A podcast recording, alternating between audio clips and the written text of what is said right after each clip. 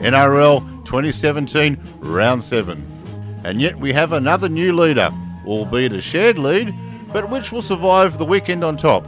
Let's find out with my expert tips for this week's games. The Easter Bunny will be arriving early this year at ANZ on Friday Arvo, the red and green bunny that is, as the 2014 premiers, the South Sydney Rabbitohs, beat Desi's Dogs black and blue and send them back to Belmore howling. Friday night, the Spooners, who look to be on the cusp of a second win for the season, won't be cusping this time around as they take on the Dusters at Nova Macca's. Also, Friday night in this week's Queensland Derby, it'll be just one way traffic between Wayne's World 5, the final destination, and Bris Vegas as Big Brother gives Little Brother a football lesson at Suncorp.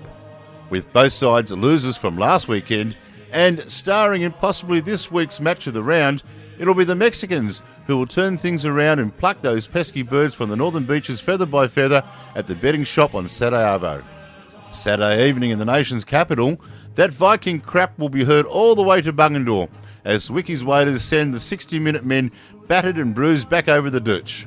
All roads lead to the gong on Saturday night, but it'll be the chokers this time showing the thirstless thirsters the long road home. Sunday Arvo at Pepper, the Riff, where shoes and teeth are optional, will have a go at shark fishing only to find out that there are no sharks in the Nepean and get their bums bit by the hobbits.